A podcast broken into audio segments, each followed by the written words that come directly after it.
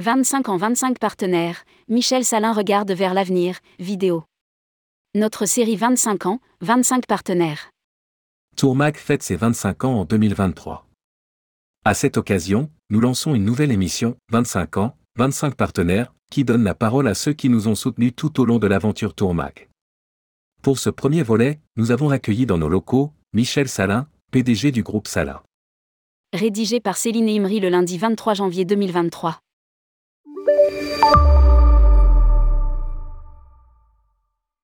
Si Tourmag souffle sa 25e bougie, le groupe Salin entre lui dans sa 90e année. Michel Salin, actuel PDG est la troisième génération à avoir pris les rênes de l'entreprise, après son grand-père et son père. C'est lui qui a fait évoluer le modèle faisant passer le groupe Salin d'autocariste régional à tour opérateur national. En 1991, alors qu'il était compliqué de vendre les produits maison chez les distributeurs partenaires, Salin décide d'ouvrir ses propres agences. 90% du chiffre d'affaires de nos deux points de vente historiques, Quimper et Brest, provenait alors de la vente de nos produits maison. Explique Michel Salin. Ce dernier développe ensuite un réseau allant vers l'Est et le Sud de la Bretagne.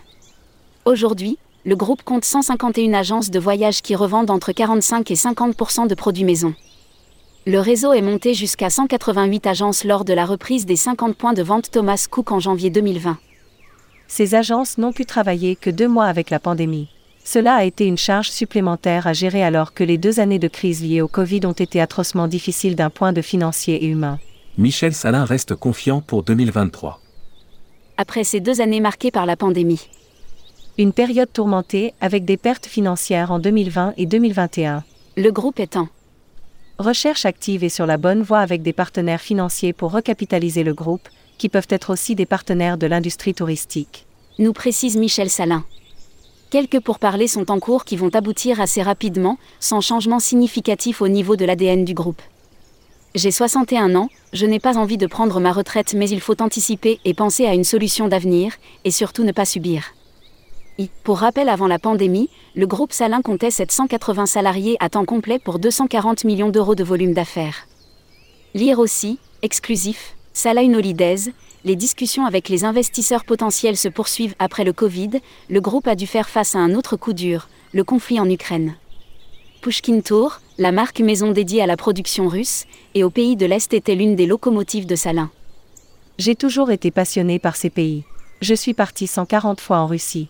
Nous espérions une reprise en 2022 et tous nos espoirs sont tombés avec la guerre en Ukraine qui a aussi impacté les pays de l'ex-pacte de Varsovie, Pologne, Pays-Baltes, Bulgarie, Roumanie, et sur lesquels nous avions des revenus significatifs. Au total, le Théo a perdu 35 millions d'euros sur ses destinations. Pour autant, sur 2023, Michel Salin table sur un volume représentant 70% à 75% de 2019 en enlevant la Russie, ce qui n'est pas si mal. Si sur l'Europe, un pan important de la production Salin, les scores sont excellents, voire supérieurs à 2019. Le Théo souffre encore sur le long courrier et notamment sur l'Asie, Vietnam, Laos, Cambodge et Thaïlande, et l'Amérique du Sud, avec le Pérou en proie à des troubles politiques. Michel Salin préfère regarder vers l'avenir.